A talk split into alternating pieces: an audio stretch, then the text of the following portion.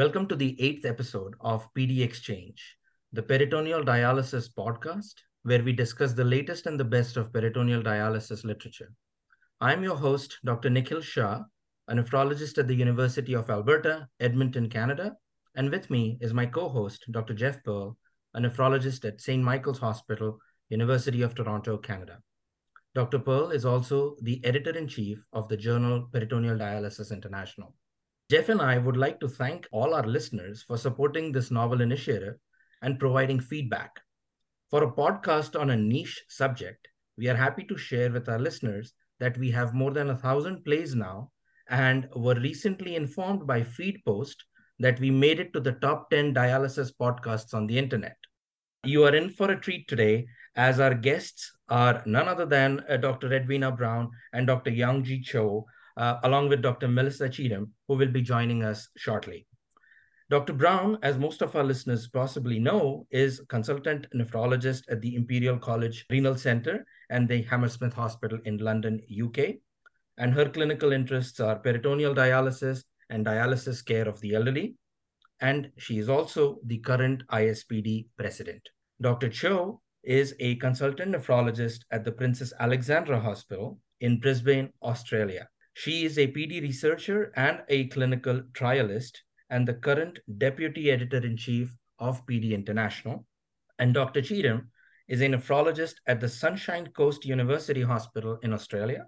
And she is a clinical researcher with an interest in home-based dialysis. Thanks, Nikhil. And on behalf of all of our listeners and myself, I want to thank you for all the hard work you're putting into the podcast, and I hope that all of you are enjoying it on your commutes to work, and hope that it's helping make PDI a more relevant journal. So just to square things out here, I don't know if you guys remember last time we talked about the guidelines on exit site and catheter-related infections, and by fluke had an all-male podcast. So this week, we have an all-female series of participants today. So I hope that we've rounded things from that perspective. And the topic today is a real hot-button topic. It's really hard to go anywhere in the peritoneal dialysis community to a meeting or to a series of lectures or to open a journal and not hear some mention or discussion about incremental peritoneal dialysis. And maybe, Edwina, I'll ask you, why do you think incremental dialysis has sort of taken off as of recently?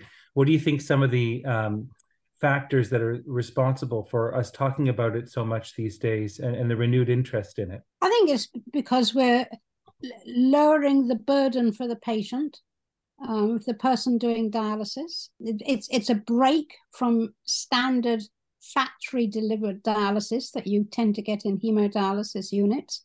And when I give talks on the topic, I call it incremental or personalized PD.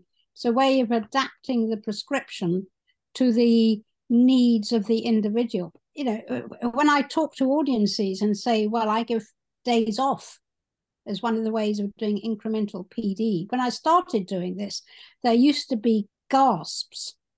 And then I would say, well, hands up those of you who want to work 7 days a week. Nobody put their hands up. So I said, well, if you don't want to work 7 days a week, why are we making our patients do their PD 7 days a week? So I think we're making it a more attractive treatment. And there's absolutely no doubt that we're getting more people starting on PD when they realize it's not such a big burden as they thought it was going to be. Yeah, and what do you think about, do you think that the relaxation or de-emphasis of small solute targets has also played a role, that we don't have to, particularly dialyze to a specific KT/V urea or target, that's also allowed us to be more flexible in our approach to initial prescription? Yeah, well, yes and no. I mean, we started doing incremental PD several years ago, really, long before the new ISPD clinical prescribing recommendations. It was partly led by the nurses who said, why don't we do it? Because they had noticed that many of our patients actually were doing incremental PD without us knowing it. In other words, they skipped days, they skipped exchanges. And this is a way of actually giving people permission to do what they were doing anyway. So now people actually ask us if they want an extra day off. I would say yes, and unless they're really completely anuric and overloaded. And Yeoung Jee, I just wanted to highlight that a lot of the research now in this issue of PDI, we have two really interesting studies, both from down under, from Australia, New Zealand. One, which was a secondary analysis of the balANZ trial, and the other one using ANZDATA registry. Maybe you can help us just very briefly just go over what the studies were intended to do and what the findings were with regards to incremental PD. As Edwina mentioned, there has been an increasing interest and desire to implement incremental PD. There's also been at the same time some reluctance and fear about what that means in terms of patient safety and outcome, because it is a somewhat unknown entity in countries like in Australia. So we have sort of decided to look at our data to examine how to best inform. And these are the two studies that were done quite differently, trying to answer that question. First of all, was the study that was the secondary analysis of the balANZ trial. Many of the audience may be familiar with this trial, which was published more than a decade ago, which was a randomized control trial of incident peritoneal dialysis patients examining the utility of biocompatible solutions defined as neutral pH, low GDP against conventional PD solutions, and examining residual kidney function as a primary outcome. So obviously this was not a study examining incremental versus full dose. So we decided to look at this from that angle. In fact, an idea was suggested by a key PD researcher in the field. So looking at it, we divided into two groups. And as you can imagine, the patients who were allocated to incremental was significantly lower at 45 and a full dose of 109. So patients who were prescribed with lower dose PD were chosen by lower dose by their PD clinicians for one reason or the other. And we looked at the residual kidney function at baseline up to 24 months in follow-up period. And what we noticed was, unsurprisingly, that their residual kidney function was slightly higher in incremental group, which showed a similar level of slope of decline in residual kidney function over time compared to the full dose. So in the end, what we noticed was that the mean residual kidney function defined by the arithmetic mean of urinary clearance of creatinine and urea were higher in the incremental group nominally. However, the slope of decline was similar between the two groups over the 24-month period. Obviously, this is not a study that was randomized to examine this very much in question, but what we were able to ascertain was that the trend in residual kidney function did not seem to differ between the two groups. Then we decided to look at the data at a registry level to see what the uptake or the penetration of incremental PD is like in the region by extracting the data from the ANZDATA registry led by Dr. Melissa Cheetham. This was a study expanding over 10 years a period in ANZDATA registry. And what we've been able to identify is a prescription of lower dose PD defined as less than 42 liters of PD fluid per week was about 2.7% among patients who are newly starting peritoneal dialysis as their first journey of kidney replacement therapy. Over 10 years or so, there has been a significant increase in uptake of this to 11.1% by 2017. Mind you, ANZDATA registry is quite limited in the sense that we only collect data annually at the end of each calendar year, which means that we don't have understanding of what patients initially started with their journey. We only know at the 31st of December, December of each year's prescribing. But whilst understanding that limitation, there's definitely been a trend of increase, which seems to predate the high prescribing quality guideline that was released by the ISPD. So there's no denying that, as Edwina pointed out, that there is a desire to prescribe this more. What was notable, however, was that more than 67% of the patients actually were receiving this lower dose PD for more than 1 year. Everybody sort of transitioned to full dose by the time the 1 year mark was reached. As to what triggered that is a bit uncertain, and there appeared to be some differences in prescribing pattern. So it wasn't something that was uniformly taken up by every unit, but it was more prevalent in certain units than others. And there appeared to be some differences with regards to demographic characteristics of people who are more likely to be prescribed incremental versus not. For example, patients of the First Nations and those of the middle age group who are likely to be working, even though you think that those people might be more likely to be doing incremental, they were actually less likely to be the users of the uptake, which may relate to the patient bias or which may be related to prescriber bias. It is a bit uncertain. At the end of the day, registry data, as you know, is hypothesis generating, and it does not it does not result in a definitive evidence. But what we are able to appreciate is that there is a pattern of difference in how we are approaching incremental PD. And certainly there needs to be some more evidence to help us inform and reassure, so we can, we can make an evidence-informed shared decision-making with our patients. I think that those studies are, obviously there's limitations with observational data. There's certainly confounding by indication. Perhaps the patients that were more likely to use a lower dose dialysis were of a different body size, or perhaps had different levels of residual kidney function. And I know that you guys, as robustly as possible, adjusted as best you could. And so I think that these studies, from my perspective, really give a green light as to the safety. There may be some benefits from clinical, but there certainly weren't any observable harms with incremental PD. And I think for those of you who are sort of scared of under-dialyzing patients, looks like in the first year, the prescriptions could be maintained. And of course, residual kidney function is really important. And of course, I just want your thoughts, Yeoung Jee. I mean, the definitions of incremental in this study, probably if we were going to look at this prospectively, probably wouldn't be the ones we would particularly use. And I totally understand, the limitations of looking at an observational data set and trying to develop a definition.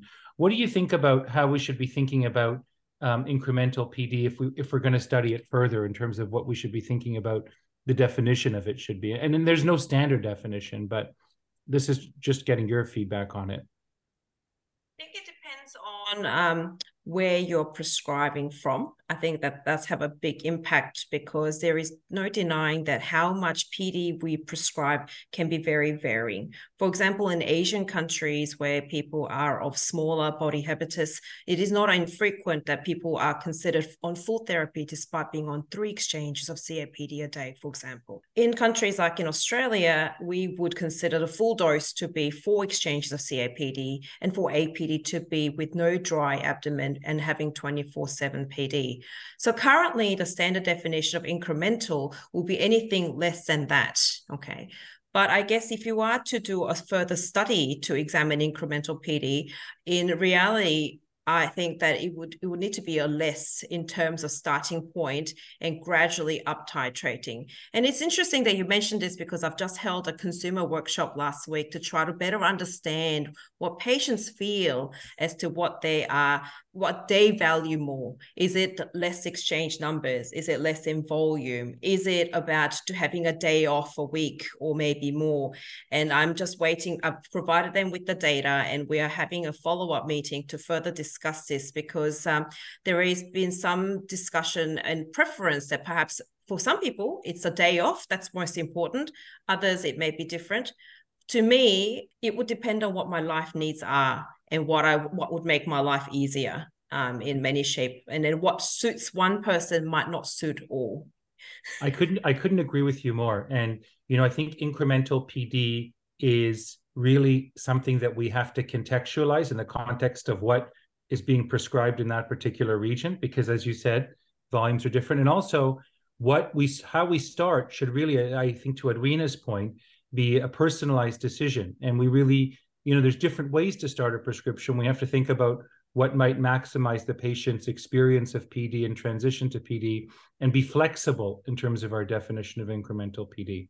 And I just want to point out that in the same issue, we're really lucky that Karine Minera and Robert Carlson, who's a patient, put together an editorial called Incremental PD. I'm lucky to only be doing 2 exchanges. And I encourage you all to read that, because it really gives the patient perspective. And Edwina, just some comments for you about definitions of incremental PD and how you look at it. Well, I think it's anything less than full dose. And what we start people on will depend slightly on residual kidney function, slightly on their volume status, on their age, symptoms, and also their anxiety about starting dialysis.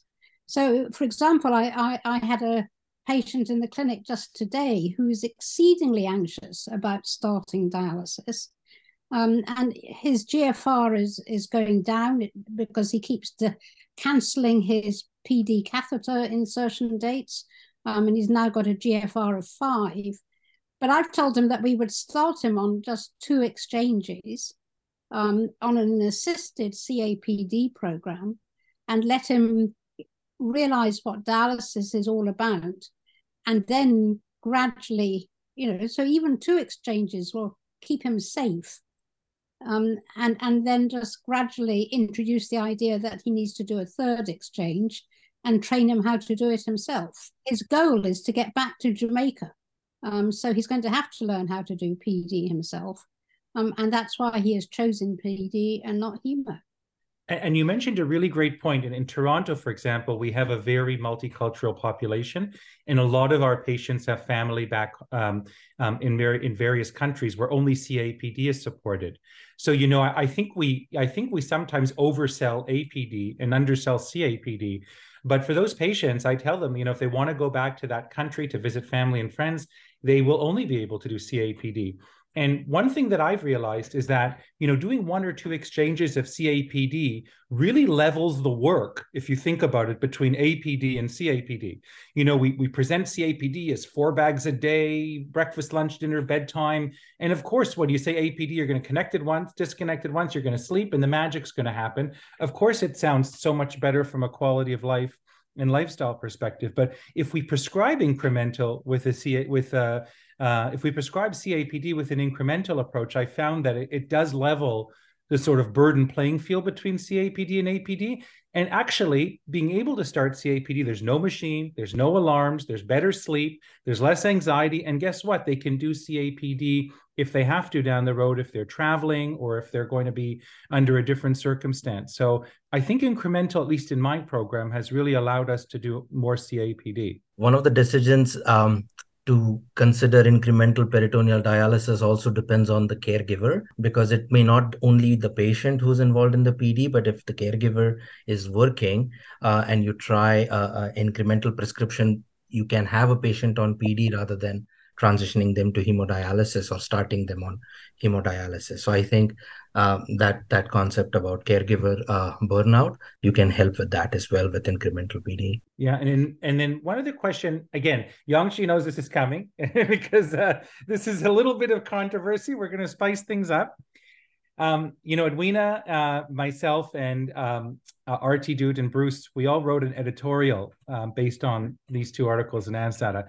And it really fundamentally raised a question. And speaking to people, there's really these 2 differing camps. On the one hand, people are, you know, this is wonderful. We want to do anything to reduce burden. Observational studies would suggest there's no harm. It may be benefit, including the ones published in this issue. We can go off to the races. We can feel confident to continue to prescribe incremental PD. We don't need any further evidence generation. On the other side, one may say, you know, the data is observational. A lot of the studies are poor quality, single center, haven't really prospectively designed a study with real, you know, thought and consideration to look at these really important critical endpoints. And all of us, I think, would argue that the most important reason to do this is to improve the patient experience of PD. We definitely need more studies in this realm and particularly more robust studies. So I'm going to get both of your views on this. Edwina, I'm going to get your view, and I'm going to ask Yeoung Jee for your position, which I feel may be different, but we'll see how this plays out here. Edwina, what are your thoughts about this sort of controversy?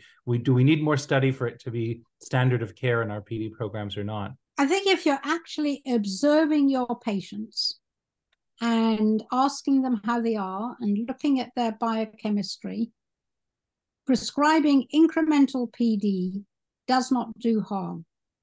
And if you advise your patients that they're going to have to increase their dialysis so they're educated in advance that they're going to have to increase.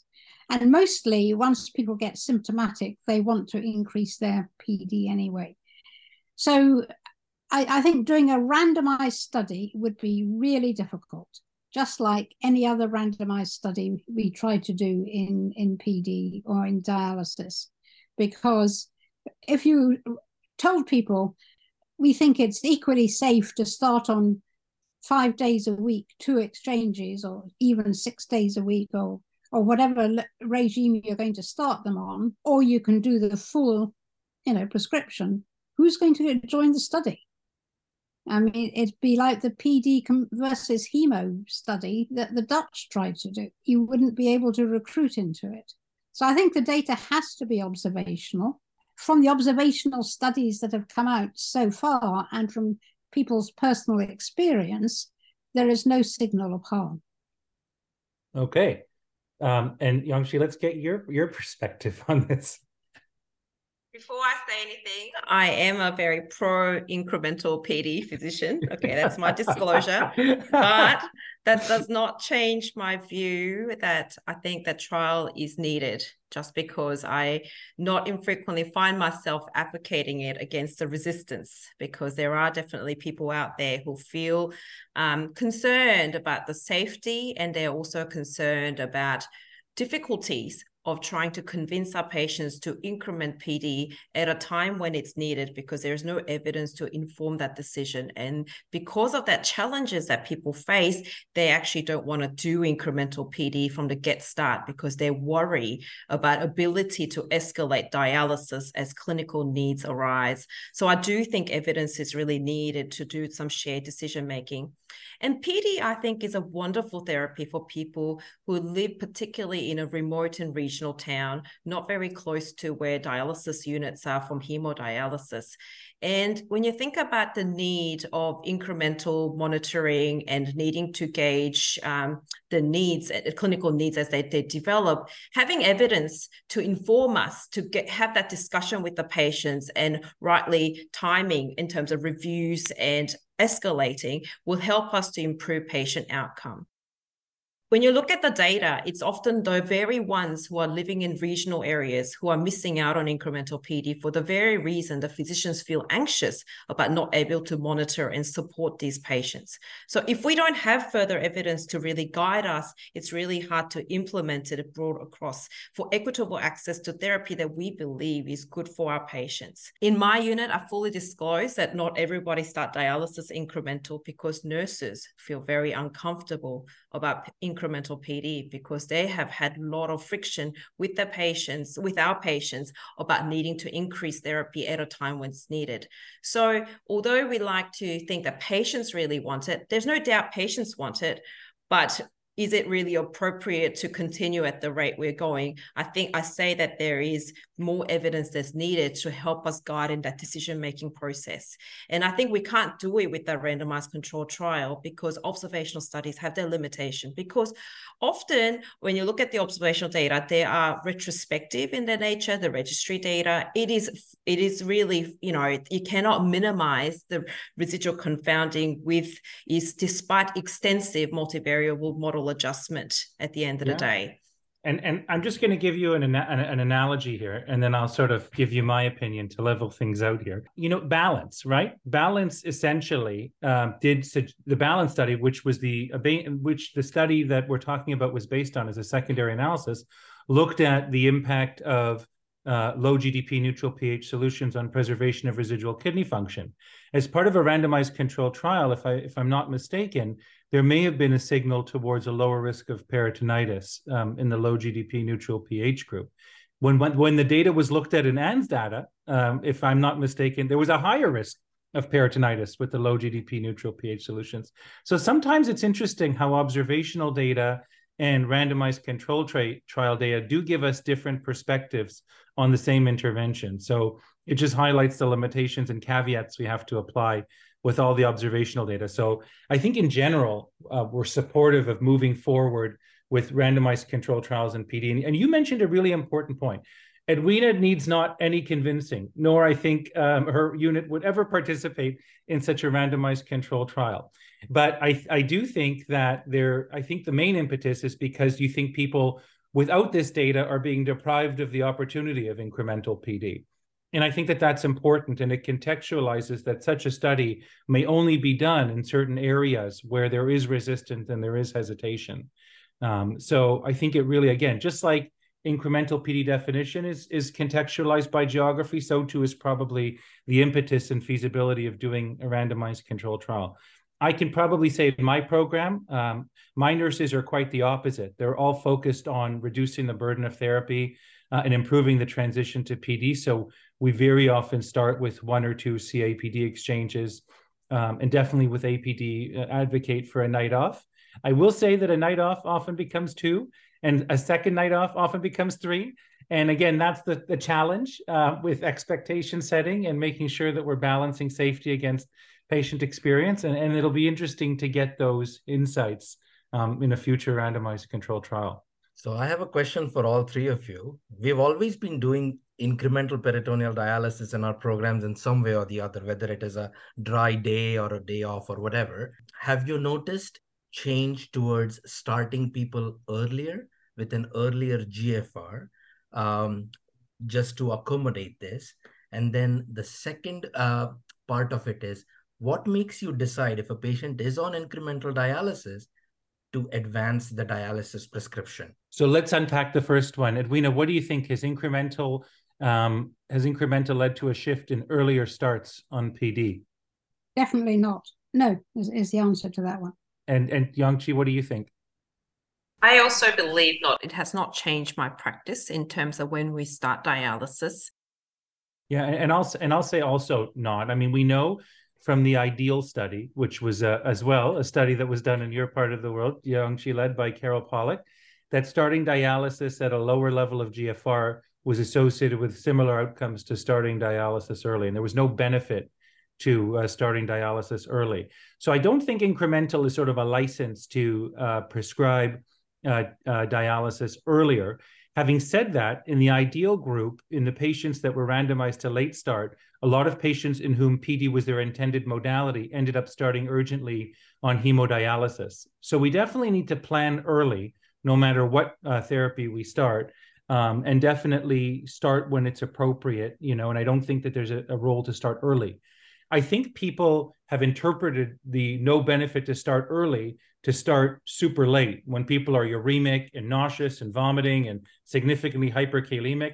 So I don't start early, but I also don't think in the later start group we should be starting super late, because I also think there's a risk there. But I don't think that it has necessarily changed my view on things.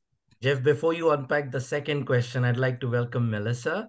Hi, Melissa. I hope everything worked out okay. Hello. Nice to see you all. Nice to see you, Melissa. Sorry, I'm a little late in joining. That's okay. Oh, no worries. So Nikhil was just asking a second question, and we'll ask Edwina. How do you monitor, and what are some of the triggers to increase the PD prescription when one starts with an incremental approach? Well, it's first, are they losing residual kidney function? And looking just at the plasma creatinine, is that going up? If the creatinine's going up and they're actually doing their dialysis, then that's very suggestive. So that would make me say to the patient, it looks as though, you know, your kidney function is, you know, it was going down before you started on dialysis, it's going to continue going down. So I fire a warning shot, as it were, that we're coming to a stage where they may have to increase. Obviously, if they start getting, you know, if they start saying they're more tired or their appetite's down or they're getting fluid overload, then that's another trigger. And often, we will ask them to bring in a clearance test, or we'll look at their latest clearance test. So it's, you know, I would never change a prescription just because of the result of a clearance test. It's part of the jigsaw. And then sometimes the patients are quite honest and say, I'm beginning to feel like I did before I started on dialysis.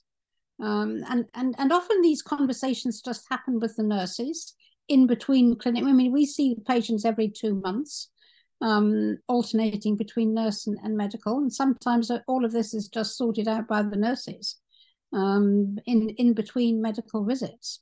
So it's a combination of symptoms, biochemistry, and clearance tests, and firing warning shots so that patients know that they're going to have to increase their dialysis.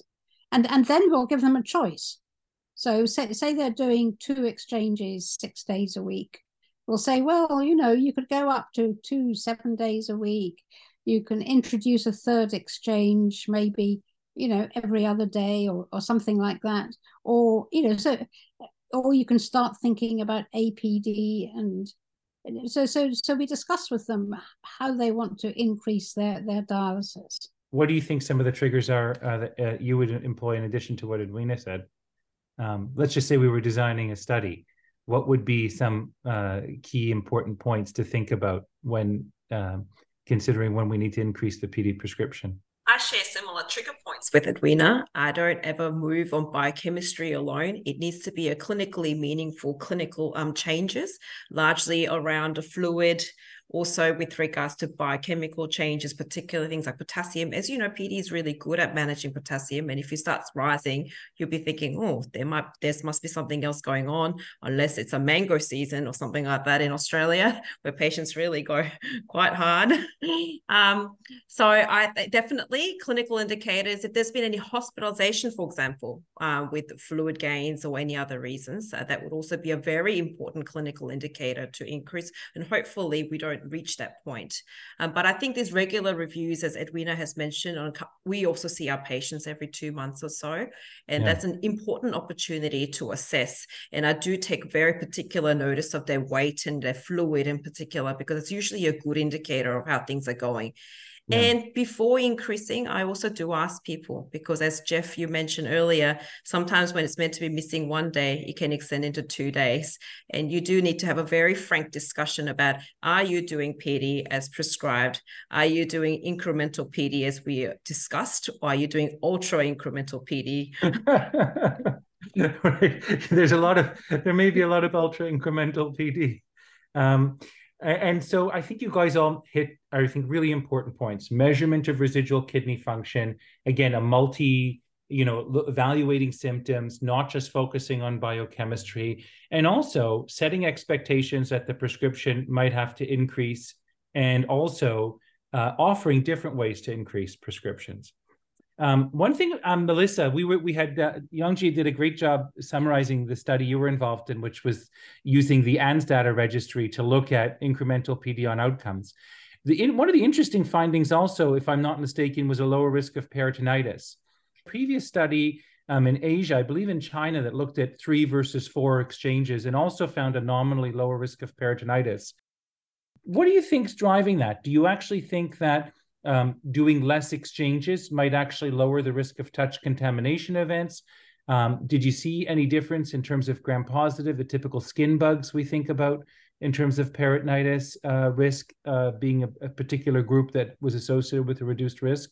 Any thoughts on that finding, which I found really interesting? Yeah, there's a couple of potential reasons why we might see an outcome like that. So as you say, less risk of touch contamination just by virtue of doing fewer exchanges is one possibility.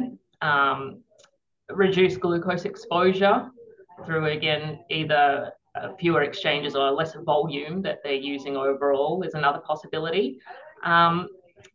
I think ultimately we don't really know, and even in our study, although we did see the reduced risk of peritonitis, when we looked at transplant and death as competing events, we didn't actually see a significant difference there. And through the previous studies that have looked at peritonitis in incremental versus standard PD, again, the outcomes are, it's overall not really clear, I think, what the effect on peritonitis is.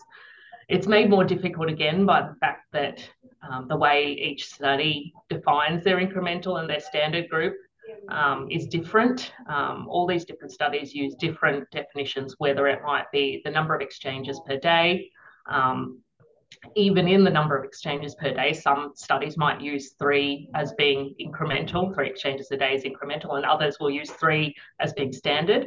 Other studies will incorporate days off into their definition, or dry days, and others don't. So although there is a potential reduced risk of peritonitis, I think we probably still need a bit more data to really know what the effect is there. Yeah, no, that's a really important point.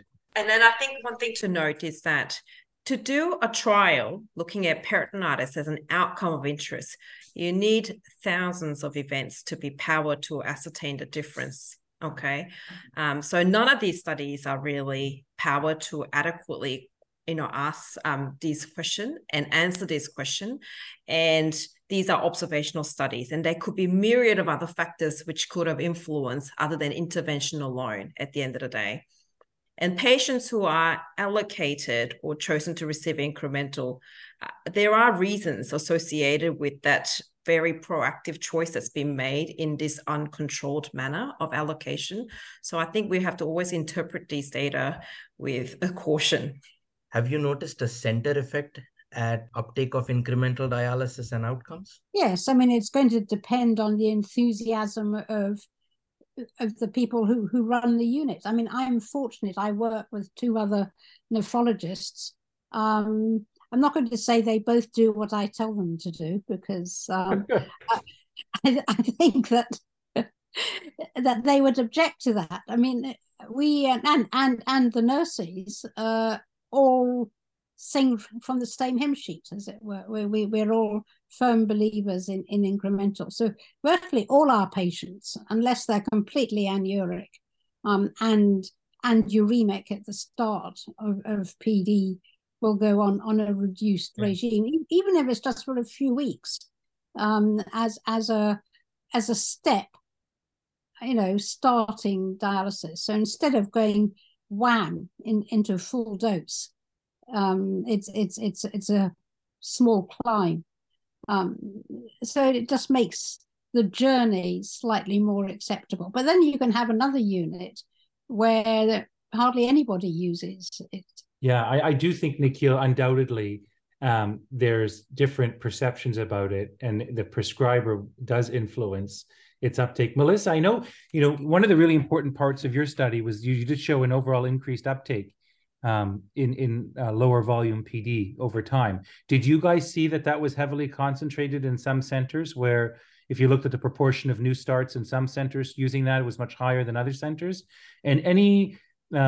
without naming specific centers, of course, any center characteristics that seem to track with using more? Yeah, we definitely saw a wide range in the uptake of incremental or low volume PD. So while we found that, the median proportion of incident patients starting with an incremental prescription was 3.2%, the interquartile range was from 0 to 27%. We need to send Edwina to the 0 unit, by the way. So there are some units that are using it, almost routinely, I would say, for their patients who they feel that it's suitable. And there are some units who are not using incremental prescriptions at all, and all their patients are entering PD on a standard prescription. And when we looked at the centres, there is quite a number of centres that aren't using any at all. In terms of what characteristics of centres that seem to use it versus those that don't, it would seem that perhaps experience with PD might be the main factor. So when we looked at the predictors of incremental PD use, we found that centres that used less APD and less icodextrin were less likely to use incremental PD, and those that used more low GDP solutions were more likely. So those are perhaps markers, of centres that use PD more often, and that maybe have more a process in place that It means that these things are considered for each patient, so that perhaps they go through their checklist, or that all patients straight away, the thought is, can they do APD? Can they have a low GDP solution? Can they be started on icodextrin from the get-go? Can we start with the incremental prescription? Yeah, I mean, that makes sense. And you know, I can just say from my experience speaking to people and speaking to nurses, in general, I think the people, and Edwina, this comes back to, right, Edwina's initial point that incremental PD is personalized dialysis. The whole spirit of incremental PD is to reduce burden and improve quality of life. And I think the prescribers who really fundamentally believe in that vary the PD prescription according to the needs and considerations of the patient. So, you know, rather than one unit, everybody goes home on the same prescription, no matter what. I think giving some thought into the each unique individual needs and quality of life considerations, and it may even just be a marker of units that are varying out the PD prescription depending upon the unique needs of the patients, and that just happens to be more incremental PD. Can I add that it drives our finance people mad, because every patient has to be, the invoices have to be checked against the prescriptions, so they have to go line by line through the invoices that it's correct for each patient. But so, aren't you saving them tons of money?